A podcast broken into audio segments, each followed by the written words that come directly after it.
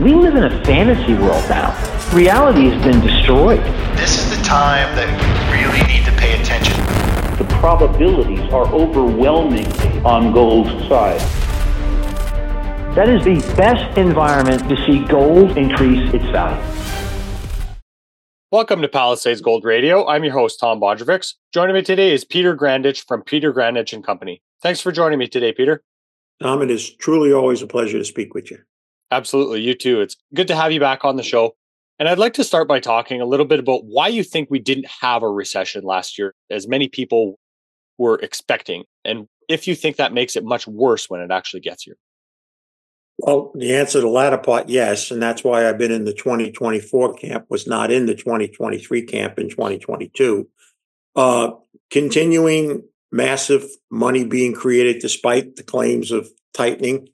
Uh, the BLS, which is supposed to be responsible for providing adequate uh, opinions on where the labor force is at, and they really should just take the L out of their name and just call it the BS, because uh, when you have 11 out of 12 months have to be uh, redone and all restructured lower to where the net result was there was almost a half of million jobs less than reported throw in a just a outdated and and and manipulated birth death model that they use, the, the labor picture was a lot worse than than was made up to. Mm-hmm. Uh, we still have consumers. Again, we just saw it last week, Tom. Seven tenths of one spend, seven tenths is consumer spending, three tenths is personal income. If you're spending seven dollars, but you're only earning three dollars, you got to make up the difference. And they continue to borrow and borrow and borrow.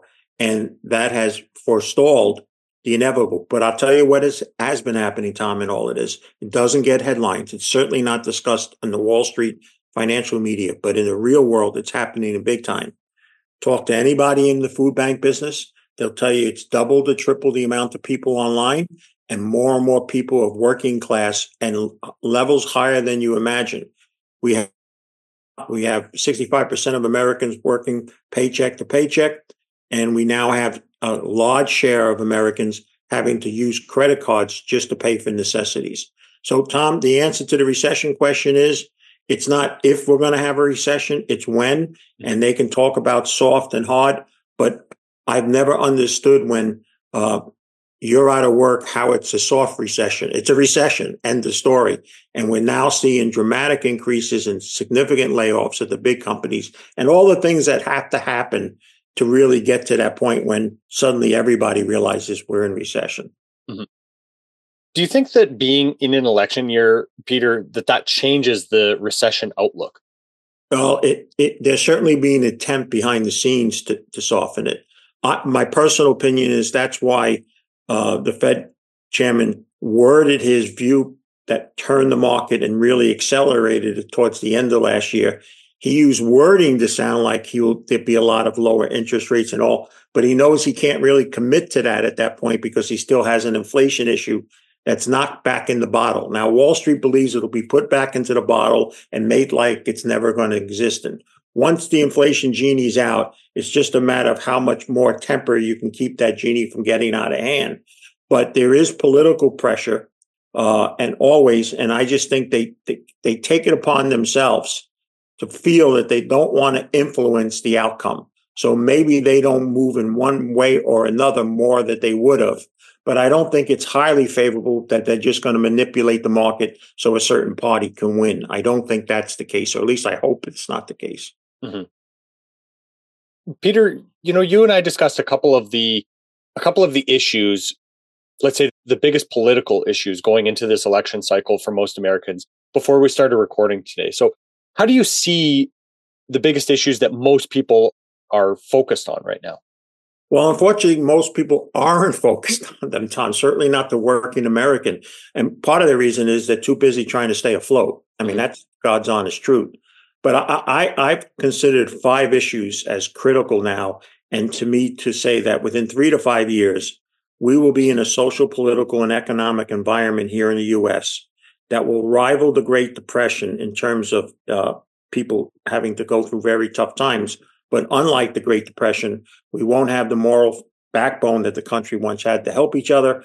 And it will be an inflationary exit out of it, not a deflationary exit. And those five issues are one that's people tired of hearing about, but it's it gets worse and worse, even though they're tired of hearing that, and that's the, the debt level. 34 trillion now. Congressional Budget Office, we're going to 50 trillion. In 10 years, now they're down to seven or eight years. How do we start to pay the interest expense on that? It could be as much as half of revenue from last year from what the government did. The second problem, and it's a combined issue, a retirement crisis and an aging issue. 65% of Americans are not uh, able to save and only can go paycheck to paycheck. They are going to become more of a burden. They're going to look for more government assistance as they get older and have to continue working and so forth. And then there's going to be a battle between those who are young and being taxed higher and higher and saying, why is these older people getting all these special medical coverages that we're paying through the nose? And the, those older people going, well, I worked real hard and I'm due it. The third, which is moving up close to becoming the number one in the last few weeks, Tom, is the immigration invasion. Now, I'm not here to discuss the political aspects of it. I'll just say this. Yes, I'm certain there's bad people coming through, but even if most of the people are just regular people just trying to leave a very, very bad situation because they heard somewheres where it's better. Remember, they're all coming with just their shirts on the back. They're only bringing liabilities. They're not bringing assets. And that's going to add to the burden some of the things that we already have. The fourth then is the one that Wall Street just scoffs at now. Just Tom, they just, if you try to have any discussion, I still have a few friends that are mainstream Wall Street and they laugh when I bring this up and I tell them, listen, the BRICS and what they're doing within three to five years is going to be more to world trade and how it happens and doesn't happen as the industrial revolution impacted world trade. And they look at me and go, what are you crazy? I go, trust me, it's, it's coming. And then the fifth, which you would hope was fixed because all these other issues I spoke about will be put into their laps. And that's the political paralysis we now have. Not only do we have two parties that can't work with each other, but we have people within each party who can't work with each other. So it's it's impossible. And and Tom, I don't have any product or service from what's left of my livelihood that benefits from taking this. And as I told you before we started, for our planning group, for every 10 people I sit down with and share this story, nine look to see how they can get out of the room, and one stays and says, Yeah, I agree with you. What can I do about it? Well, absolutely. It's something I think that is a very uncomfortable, you know, truth to look at. But we need to be, you know, looking at it and analyzing it and trying to understand what the best way to preserve our wealth and mitigate some of the damage that is coming for most Americans and most people around the world, I think. But I'd like to pick up on a thread that you mentioned earlier here. You you said that Wall Street thinks that the Fed is going to be able to put this inflation genie back in the bottle. Why do you think that Wall Street believes that? Is it because of the you know market that has trained all of these financial advisors that are now in that business? Um, I'm going to answer sarcastically, but it's the God's honest truth as far as I'm concerned. I believe you can take the average financial advisor from the simple one that's working in some brokerage firm all the way up to the talking heads that you'll see on the major networks all the time. You can toss them off the Empire State Building and all the way down, they'll all say the same thing. Hey, so far, so good. and that's the attitude they have it. And here's why I know that for a fact. What propelled me into the national stage 30 something years ago, I'm about to celebrate 40 years ago, was when I wanted, was a head of a market strategist for a New York Stock Exchange firm. I forecasted a crash and they told me retract it or resign. And they went into the reasons and they gave very valuable reasons from a sales standpoint of view. I'm convinced, knowing that's the case, that the biggest known strategists we know for the biggest firms that we see on TV all the time could have the angel Gabriel visit them in the middle of the night, tell them, God has sent me to tell you the market's about to crash. They would go down to their office and be told there's no way you can make that as a recommendation to people. So I always believe there's a, there's, I call it the don't worry, be happy crowd. That's how I've, those people, there's an extreme bias. As much as there's a bias in some of the hard asset group, I know people who've been 40 years telling me silver's going to 300 the world's coming to an end and all. It's the same in the Wall Street end, but people, it's more palatable. It's more acceptable. People will always be more optimistic than pessimistic. They'll always think a dollar stock can go to a hundred, but never think about a hundred dollar stock could fall all the way down to a dollar. Mm-hmm. Well, you know, part of that way of investing could also propel the stock market down quicker and further because there's a lot of these people that aren't necessarily looking at it or care about it the same way that they used to you know 40 years ago when people you know worked a lot harder and had to have a better understanding for what they were investing in. Is that accurate? So tom when i started 40 years ago 90% of the trade volume which at that time only took part on two exchanges the new york stock exchange and the amex was uh, retail investors and they was really in the markets just to be part owners of various businesses mm-hmm. some would sell because they thought they did well. Others thought that that company could do even better. And that's what the stock market was really created for a place where part ownerships of businesses can trade.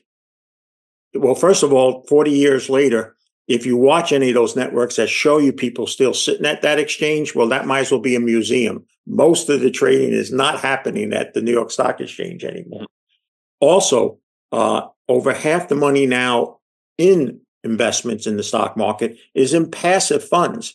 It is people that have put money in with usually others to manage it and to manage it against some sort of index performance or some sort of uh, sector or what have you. It's not the manager's not each day trying to figure what he needs or she needs to buy or sell that makes up the fund and so forth and so on.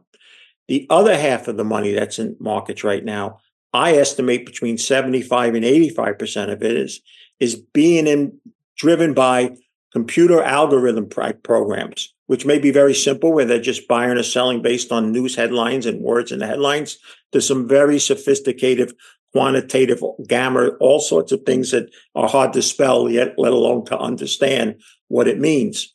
And only a small percentage now is really what, what the market was like 30 or 40 years ago. And I bring that up for a couple of reasons, because you're absolutely right when we become so narrow focused and so driven in really just a couple of ways, if there's reasons for those type of people to change their views or, or do the opposite, it will be accelerated very quickly because there won't be that underlying support that be looking there to step in there. But I also try to explain that to people who are older like me, who still try to invest based on factors or fundamentals from 30 or 40 years ago. They don't exist because the board game itself has changed. Mm-hmm. So I think that's a very, very important thing to understand here. And for me, I don't think the market is anything more than very sophisticated and highly technical casino. And the house, all the casinos I've ever known, if they're smart, they end up winning. And I don't think it's going to be different here. And that's why I think more investors will come out on the short side than they will on the long side in terms of success when it comes to the stock market. Mm-hmm. So, Peter, how do you see the growing debt issue and, and going back to you know my earlier question about what most people are concerned about politically should this be one if not the biggest issue on people's minds well it, it should be um, when you have a government that now you and i just spoke that just the day before we recorded this, the market suddenly took off in the afternoon because the, the government announced that, hey, good news. Instead of having to borrow 820 billion, we only have to borrow 760 billion. Well, mm-hmm. Wall Street said that's fantastic. We still have to borrow 760 billion for just three three months to, to run the country. And at that rate, that's a three trillion dollar plus deficit. Now, you have to understand when I started, we didn't even have a trillion dollars in national debt. Now we have multi-trillion dollar yearly deficits and the growth of the debt is so off the charts now that the Congressional Budget Office, that just less than a year and a half ago predicted 50 trillion in 10 years, now believes we can get to that 50 trillion as little as seven years. So let's say that they're right or close to right. And there's a $50 trillion debt. Interest rate, four or 5%, not very high historically. That's about two and a half trillion dollars in interest expense. Tom, last year was the best year for the government ever from revenue, little over 5 trillion. Mm-hmm. Now, some of that will grow, you know, over these next five or six years. But on average, we're going to be looking at almost half of our income going to interest expense. can't exist. You cannot function as people have grown this country to be as when half of your money is going to pay interest expense. And let me make one other side note, another negative, which a long line of negatives thanks to this current administration. The Biden administration has decided to start forgiving some student loan debts. And some people I know go, that's that's nice. Probably those people need that help. And I say, and you go out and ask a hundred financial advisors all around the country. So what's the largest U.S. Uh, asset that we own? Almost none of them will get the right answer, and that's student loans. There's more student loans on the asset side of our ledger in the United States than any other asset. Well, if we're now starting to forgive it, and I won't even begin to argue why I tell you we shouldn't be doing that, because people like me who paid their kids' way to college now are going to make up for people that aren't living up to the debts, and they're going to tax me more because now that money's not available. So I kind of pay for it twice. Mm-hmm. But if that's the attitude, where does it stop, Tom? Is the next thing, well, there's certain people that are behind on their mortgages. Oh, look at these car loan people. So it, it it's a Pandora's box that's been opened. And, and let me add one other thing, Tom. Perhaps the most single thing outside of what we spoke about that's important that I would love to share with you today, which I'm sure you you personally are already aware of. We now have about seven states, and Vermont is leading in this right now, actively trying to put into legislation a wealth tax. Now, it sounds good at first, tax the billionaires or tax the wealthy. But also included in that is to me the biggest, dumbest, stupid idea that this country may have ever had. And that is to tax unrealized capital gains. Mm-hmm. So I give people an example. You bought a stock at a dollar in January. It did great. It's $2 on December 30th. As far as the government is concerned, come December 31st and you still own it, they now want you to pay tax on that gain, even though you haven't taken it. Now, January, bad news on that company, Tom, goes back to a dollar. You now have to write a check in April for a gain that's gone. It's, it, it, it, it's like telling somebody halfway through a race, and because the horse is in the lead, that's the one you're going to make the winner and everybody else loses. I mean, it's just, it's preposterous and it's gaining momentum. You know why, Tom? Because they have to find ways to keep taxing and find more and more money because we keep spending more than we take in.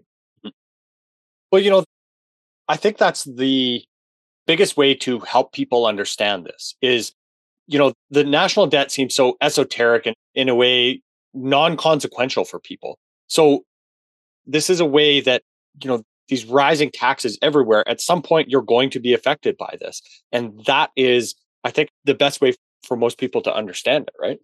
It, it has to hit the person directly. I give you an example the immigration. The immigration a few years ago was the same as now. People were flooding over, but we looked on on news and we saw it was a couple of states and didn't seem to be acting impacting me in my day to day life. Okay.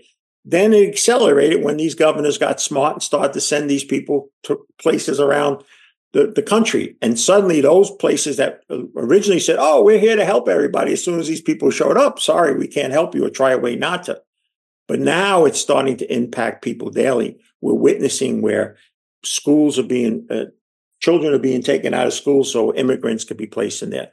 Places that were built in places in Maine and underwater for low to middle income are now being, immigrants are being put in and homeless and veterans are being taken out.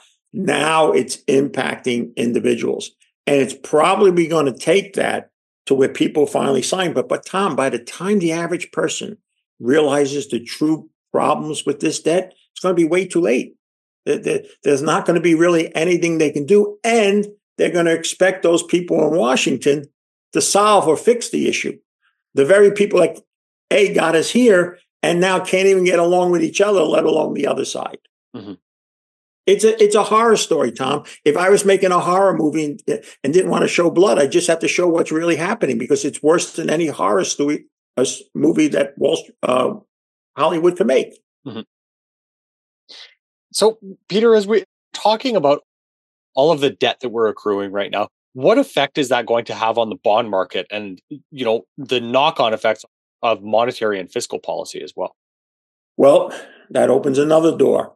We're noticing significant uh, drop in interest of our debt outside the United States. Part of that is because the BRIC nations that are going to be more and more don't want to have any involvement with the United States, including ha- owning their debt. And we're also watching that it is becoming more challenging uh, to fund this because we have to create more and more of this funny money out of out of it, it, it's so funny money, and I, I, just wish the average American can understand how we've gotten to this and and and all of this because people steal Tom. I still meet people, very sophisticated people, people of means, people that have done very well in businesses, and they think there's still money sitting out there that's going to pay Medicare and Medicaid and Social Security and all, and yet they don't understand the ramifications. So uh, let's put it this way: there was people there still are a handful that keep talking about we're going back to 2% rates and 2% in, uh, inflation. Can't happen. And one of the other reasons, Tom, other than the genie out of the bottle is as m- less and less people around the world use the dollar, like the BRIC nations are doing, those dollars still exist. Mm-hmm. They don't go away.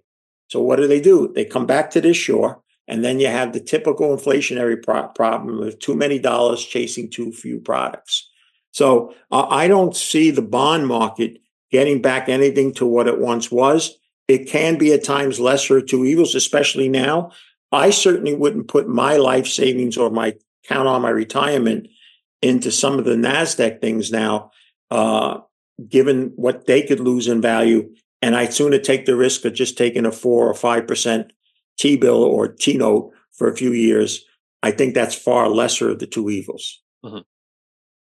Well, you know, as we're talking about, let's say, the value of the US dollar and the value of the US debt, you mentioned the BRICS and its growth earlier. So, how do you see the progression of that system? Are things going to change slowly and then all at once, Peter? There's another commentator and I don't want to steal his thunder because he was at least the original person. Maybe he took it from somebody else, but his name is Andy Schectman, and he does this presentation about drip, drip, drip, drip, boom. And that's how they're proceeding with it. They're moving forward. They're establishing all the things that they need to do, banks, understandings, things of that nature. They've begun to trade away from the dollar. They'll be building more uh, countries into it. And then one day, like you said, boom, the recognition is, and then by then it by then it's too late. Uh, same thing, and I don't want to switch out, but it is an important thing. Is it's just look what's happened with gold trading. In a few years' times, we move from the dominance of London and New York to Asia. There's no question now, especially on the physical market.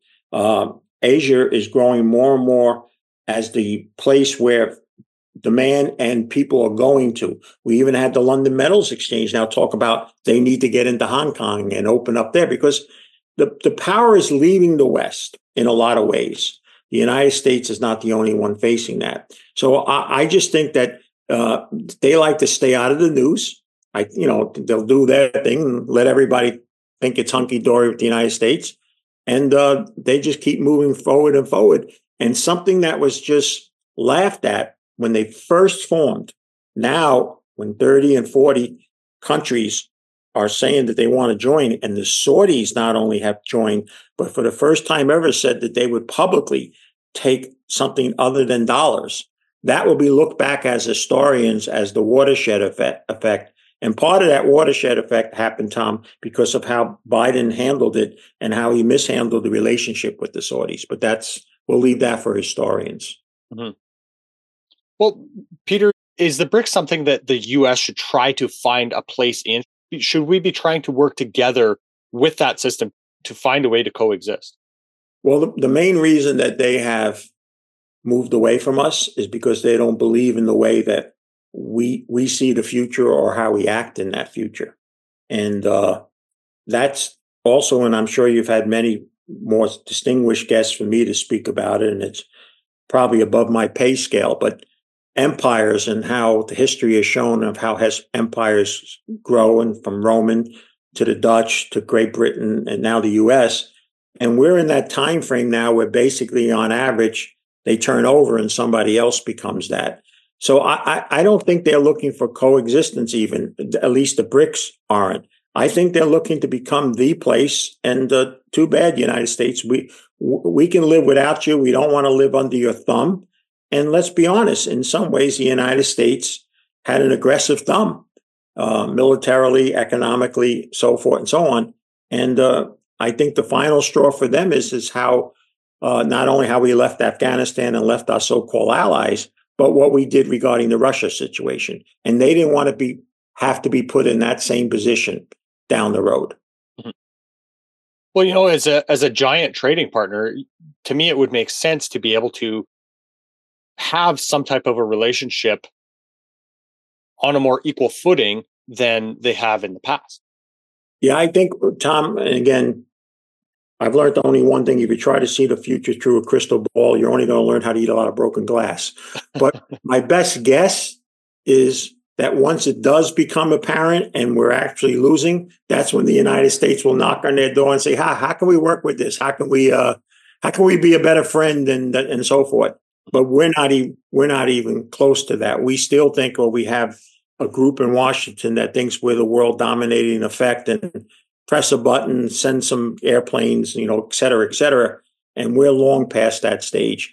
And quite frankly, when I look at some of the people that make up the military and many of them dressed as women or believe they're women and all this kind of stuff, I don't know if we have even the same military force that we once had or the ability to, to handle things. And that's important because in world trade, there's an old saying, whoever, whoever controls the seas controls world trade.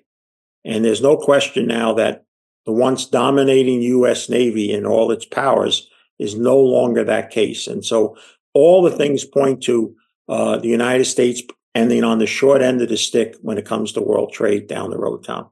Mm-hmm. So as this change occurs, Peter, do you see less demand for U.S. stocks as well from the rest of the world? Well, it's interesting you say that because uh, while my job is just macro with our planning group, I have noted in, since the new year began that for those who do want to look at equity, U, non-U.S. stocks valuations are compelling compared to U.S. valuations, and in some instances, the spread has never been greater in certain emerging market valuations versus the U.S. So, uh, if, one wanted to be in general equities, for me personally, I don't if they're not resources, but for those that do, uh, there's certainly far less risk or at least better valuations based on historics outside the U.S. The problem is it's kind of like a uh, it's kind of like a pyramid game. We still have all these players here that make up these the financial service industry in the U.S. and they all think the same way and basically tell the same story. They may paint it different and use different actors for their commercials, but at the end of the day, they're all creating the same thing. We got this beautiful black box. Come with us. It'll fix everything that you need to reach whatever your goals are. Hmm. It's when those people then themselves get hit and, and there's a substantial drop and it stays down. Right now, we have a financial service industry that basically has learned to drive on a one way street. There's never been an extended period of time when buying and keep buying didn't end up working out. So you keep doing that. The problem will be is when things start to go more of a sideways, which I think we're in because for the last two years we we're basically flat. And even though a certain segment of this current U.S. stock market, Tom, is up, a good part of it's not. And that's an early indication, uh, fair warning to those that are betting the ranch, so to speak, on U.S. stocks right now. Unless this rally broadens and we see more types of companies participating, it's probably more dangerous now than it's been in quite a while, even though it can still go on for a little bit longer. Mm-hmm. So, Peter, what do you see as the best path or a couple of the different paths to preserve wealth at this point? Well, you, you say a very good point, as you always do, Tom. One of the reasons I enjoy speaking with you. I believe now it's far more important for capital preservation than capital appreciation. No matter what your situation is, there was a period of time when you can go gung ho for capital appreciation. Uh, I don't think that's the case now. I think uh, conserve first and then figure out what, if any, you can put at risk for that capital appreciation. And we could discuss where possibly that could be. But I really think preservation, especially the older you are, uh, because you're not going to have that recovery that a much younger person could have if if we do get this bad period. You won't live long enough to see the recovery The second thing I think is, and this is tough for people, and it took me 20 of my 40 years, Tom, to get to it, and that is less is more. To, to, to really live. I could, if I so choose, Tom, live in a bigger house and maybe have a better car, but it'd be far more expensive. And 20 years ago, I didn't care about that. It was important. What, what are people going to think? Look at my car. Look at me. Uh, I really think a less is more attitude. Uh, we don't need all the things. George Carlin did the greatest single skit ever about that too much stuff. It's worth watching. And then the third and most important thing is I've taken an attitude to be a live chicken versus a dead duck. I don't think you need to be a hero here, Tom. I really think it's okay to, to be to be not the first kid to jump off the mountain into the water. Let's see if the other kids jump and survive before we decide to do it. And I think once you've taken that and set that up, then there's for those portion that can afford some sort of capital appreciation, there are still, I think, ways of doing it, but they're very narrow. To me, it's strictly within the natural resource world. Uh, only there is where I'm personally uh, seeking to, to try to turn a dollar into two, three, or four. So why is way, that, Peter? Um, I have turned four into three, two, one. So I don't want anybody think I'm only going one way. Mm-hmm. Absolutely. Well, that's I appreciate that humility there.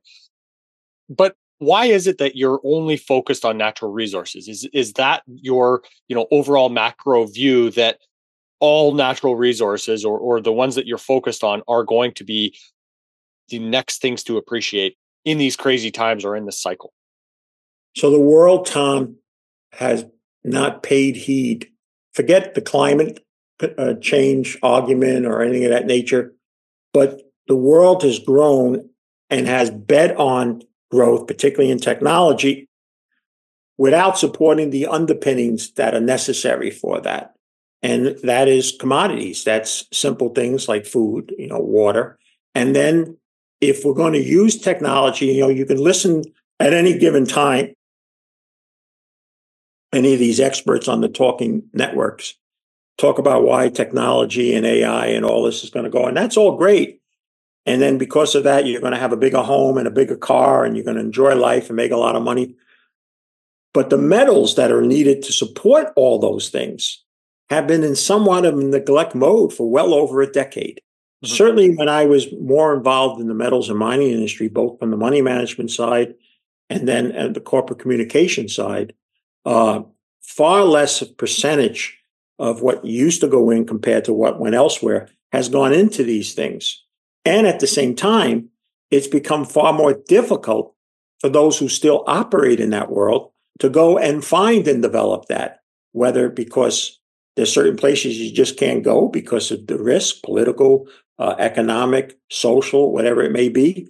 And also some of the easiest of those deposits that make up those metals have been used up.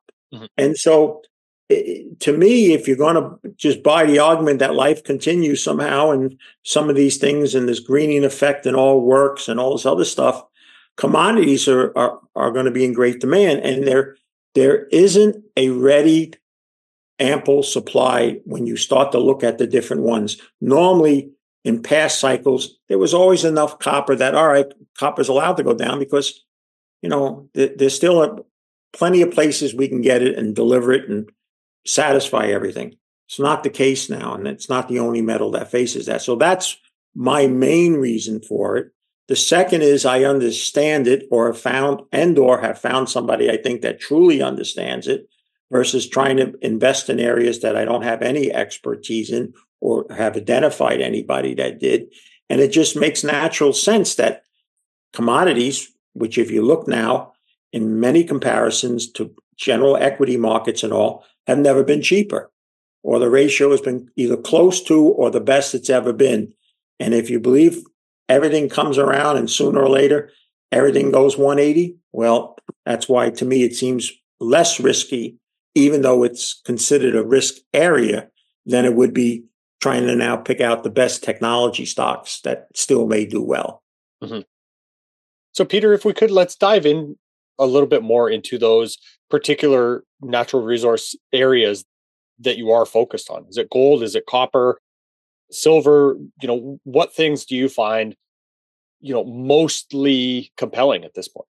Well, I'll tell you the market that should continue to go up, but I've moved away from it, not because I believe it's going down, but because I was one of the rare times got into something almost at the bottom mm-hmm. that it moved so much that it was no longer undervalued in my mind, and that's uranium. Mm-hmm. I think the uranium market, the same argument that I made last year, exists, but the shares, especially because I decided to focus on the producers and the people that own it, did extremely well. And when I compare that now to some, especially even major mining companies, let alone the junior segment that's looking for the golds, the silver, the coppers, the zinc, they're just incredibly cheap, just like these uranium producers were a few years ago. So uranium would have been the answer in 2023. For me, it's not, even though I still think it can go up. Mm-hmm. So gold remains amply the, the single best because I think the demand for it and the physical demand is going to continue to go.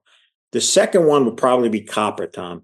It, although I think we should now not buy fully into this greening argument where just a few years ago it everything looked like a slam dunk. Everybody was going to have electrical car.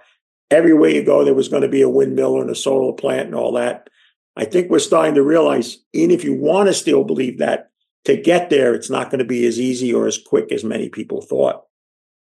But even with that the case, even if you only give it half the credit that you might have given it a year ago, the fundamental argument for copper is very, very bullish. So I guess copper would be this, the, the second choice.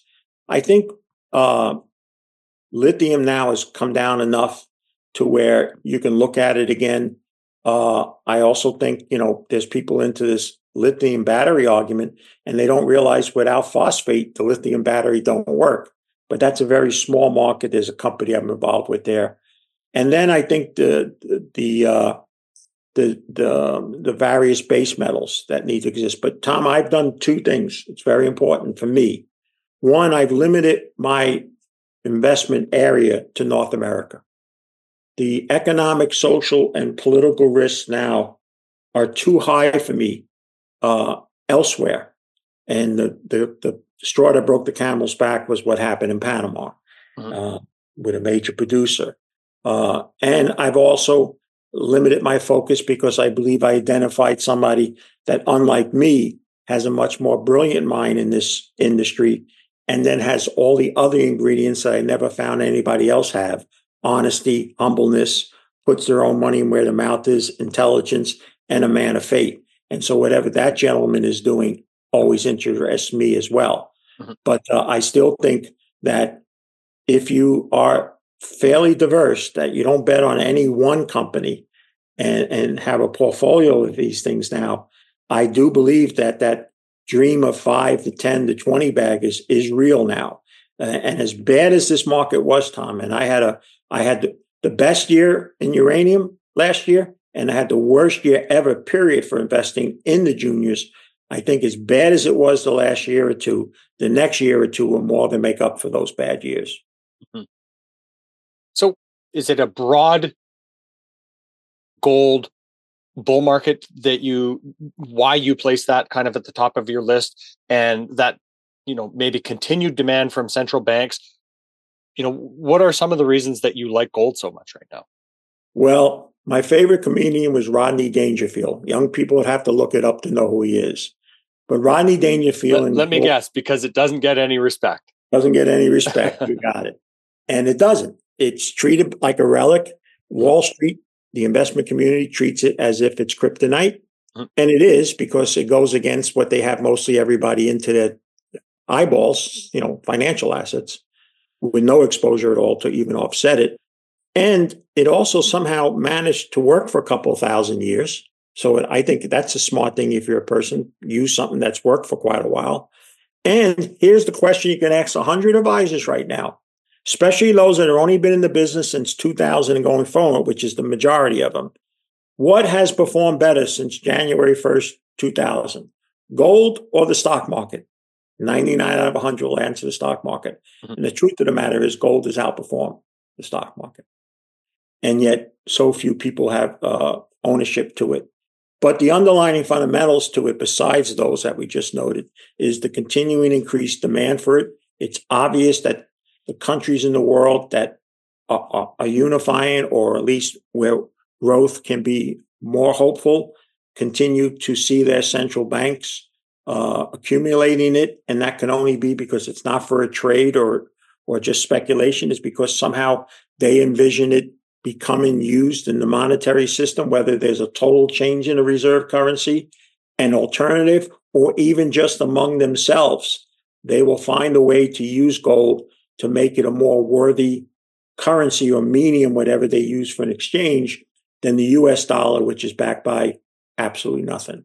Mm-hmm.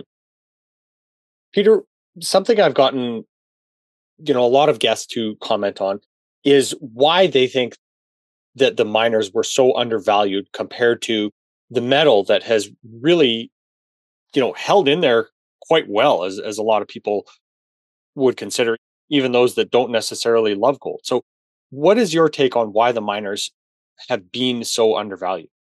Well, first of all, it's it, it's it's never uh, it's never in the investment world on their buy list. It's hmm. just not that. Some analysts, don't get me wrong, some of the big producers, some of the firms will assign an analyst to follow a couple of the bigger producers, but it's never the exposure. But but the industry that I worked in has radically changed in the last 10 or 15 years compared to when I was both the money manager and on, then on the corporate communication side. And let me give you some of the examples. First of all, they just had a perhaps one of the most popular retail mining shows that take place every year just took place in Vancouver. And, and it was, I understand, extremely well attended, some bright spots of younger people being there and so forth and so on. But at those shows and the shows that used to take place around the world, used to be a lot of retail financial advisors, or what we used to be called back in the old days, stockbrokers. And they themselves built book of businesses on different mining companies and juniors. And so if you got one investment advisor involved with your company, you got their 200 to 500 clients involved with that. That's a dinosaur. There still may be a handful of financial advisors that are making a living buying and selling stocks and charging full commissions or near full commissions, but that doesn't exist. So one of the things that happened to the mining industry, and particularly when you went down the food chain to the juniors, it became much more challenging them to market their wares for that reason. The second reason has been compliance. Basically, in the United States brokerage community, even with some discount brokers now, let alone full service, don't even allow unsolicited buys of junior resource stocks that may have an OTC symbol but trade up in Canada. Very big hit. And then the regulatory. Uh, companies are so limited, especially again on the lower end of the food chain, where mostly it's hope. We're, we're hoping to find something. They can hardly say anything about that hope. And so it, it's not as attractive. And then the biggest single killer, and this is hard for people to accept, and even old gold guys like me to accept, the cryptocurrency market took a significant chunk of money that used to go in, would have went into the metals and particularly in the mining shares and the juniors, and now go there. And in fact, if they're under 30 or 35, they scoff at me. I mean, I get called every name in the book. I get all these emails from these people when I don't say such great things about Bitcoin. I'm sorry, Bitcoin. I call it Bitcoin. Uh, so the operational and uh, development part of a company, which is challenging enough, and then throw in the other things that you and I spoke about, certain areas of the world where you can't go. Costs are rising, the inflation the, uh, to operate, if you are a mining company at all, all lessen the appeal that used to exist 20 or 30 years ago. But prices now of these companies have been marked so low in the sense of going out of business sale that isn't going out of business. Mm-hmm. You know, we touched on just briefly the uranium market, Peter, and of course we've had a major appreciation in that market here. So, do you think more caution is warranted at this point, and a steady, steady but higher uranium price is going to be better overall for that market than a you know a, a blow off top like the last market top we saw? I don't see how uranium prices fall any substantially anytime soon. Uh, other energy sources that people a few years ago thought were slam dunks are running into trouble. The electrification being one, uh, the wind, uh, even some extent solar. And unless there's a terrible accident again that scares everybody about having a nuclear plant. What's changed, Tom, is if you 20 or 30 years ago talked to a United States Senator and said, listen, I'm thinking of building a nuclear plant in your state, not in my lifetime. Now that same senator goes, please, can you build it and build it fast because we have a problem providing power and p- providing it adequately. So I don't think the fundamental underlying argument for uranium is going away. Mm-hmm. I the the things the two main things that got me to finally take profits and then put that money to work in, in, in the gold and copper and the juniors and all in the last few days was a it became very noisy. It was a it was a market three years ago that the few people who still remained or talked about it just talked like this and hope nobody heard them, and to remind them that the last ten years that they've been calling it to go up and it didn't. And now, just about everywhere you turn, there's lots and lots of people bullish on it, and hard to find a bear on it. And that always concerns me. I've never been a crowd.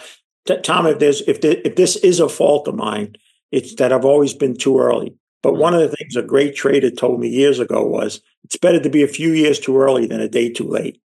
And, uh, but A, and then B, I just think that while we can still see a higher price, there's not the leverage anymore. The, the producers and the, and the people that own the physical bullion are nicely priced. They're not very overvalued, but they're not cheap anymore.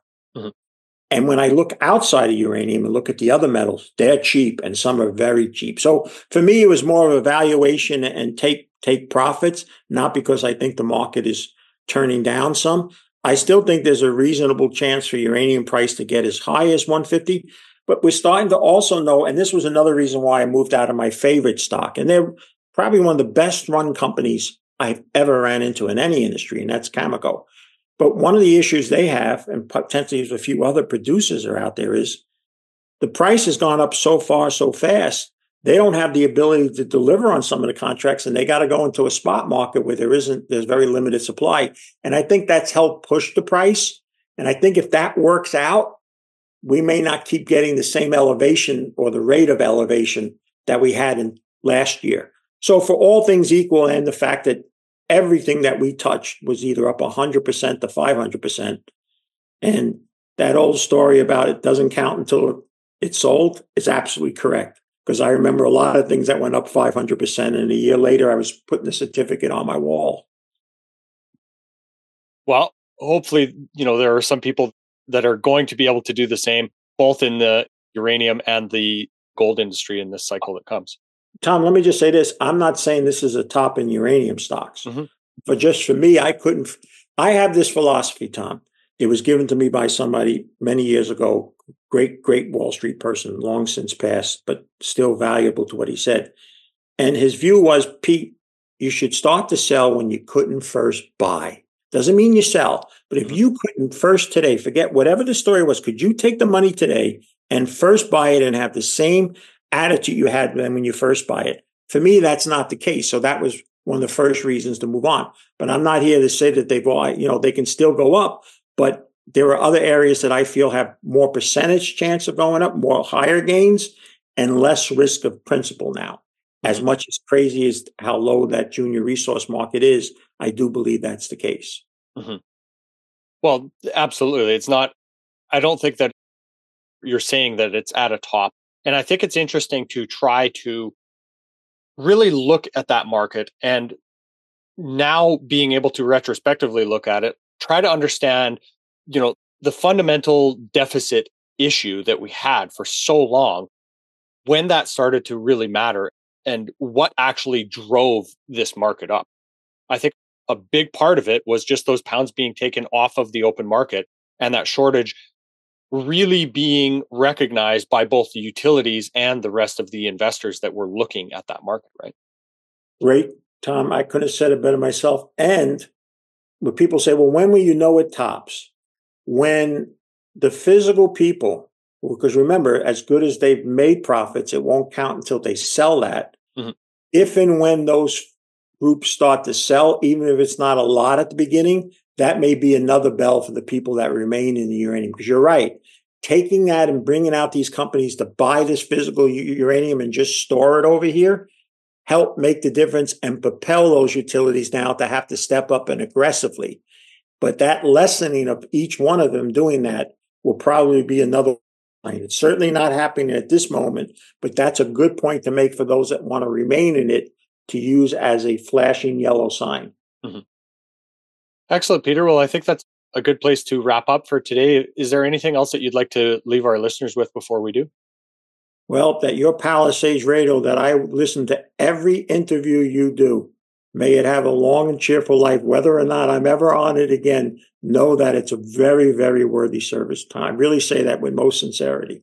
Well, I appreciate that, Peter, and we'll definitely have you back again. Of course, for anybody that wants to see more of your interviews, more of your work, that's all available at petergrandich.com. And of course, on Twitter as well, at Peter Grandich, right? Yeah, and there's a YouTube channel where I put up interviews like this, and I even do a few of my own. Perfect. Excellent, Peter. Thanks so much for your time today. Thank you, Tom. God bless. This podcast is for general informational purposes only. Nothing on this podcast should be taken as investment advice. Guests on this show are not compensated for their appearance. Listeners are urged to educate themselves and make their own decisions. Do not base any investment decisions on the information contained. To view our full disclaimer, please visit our website.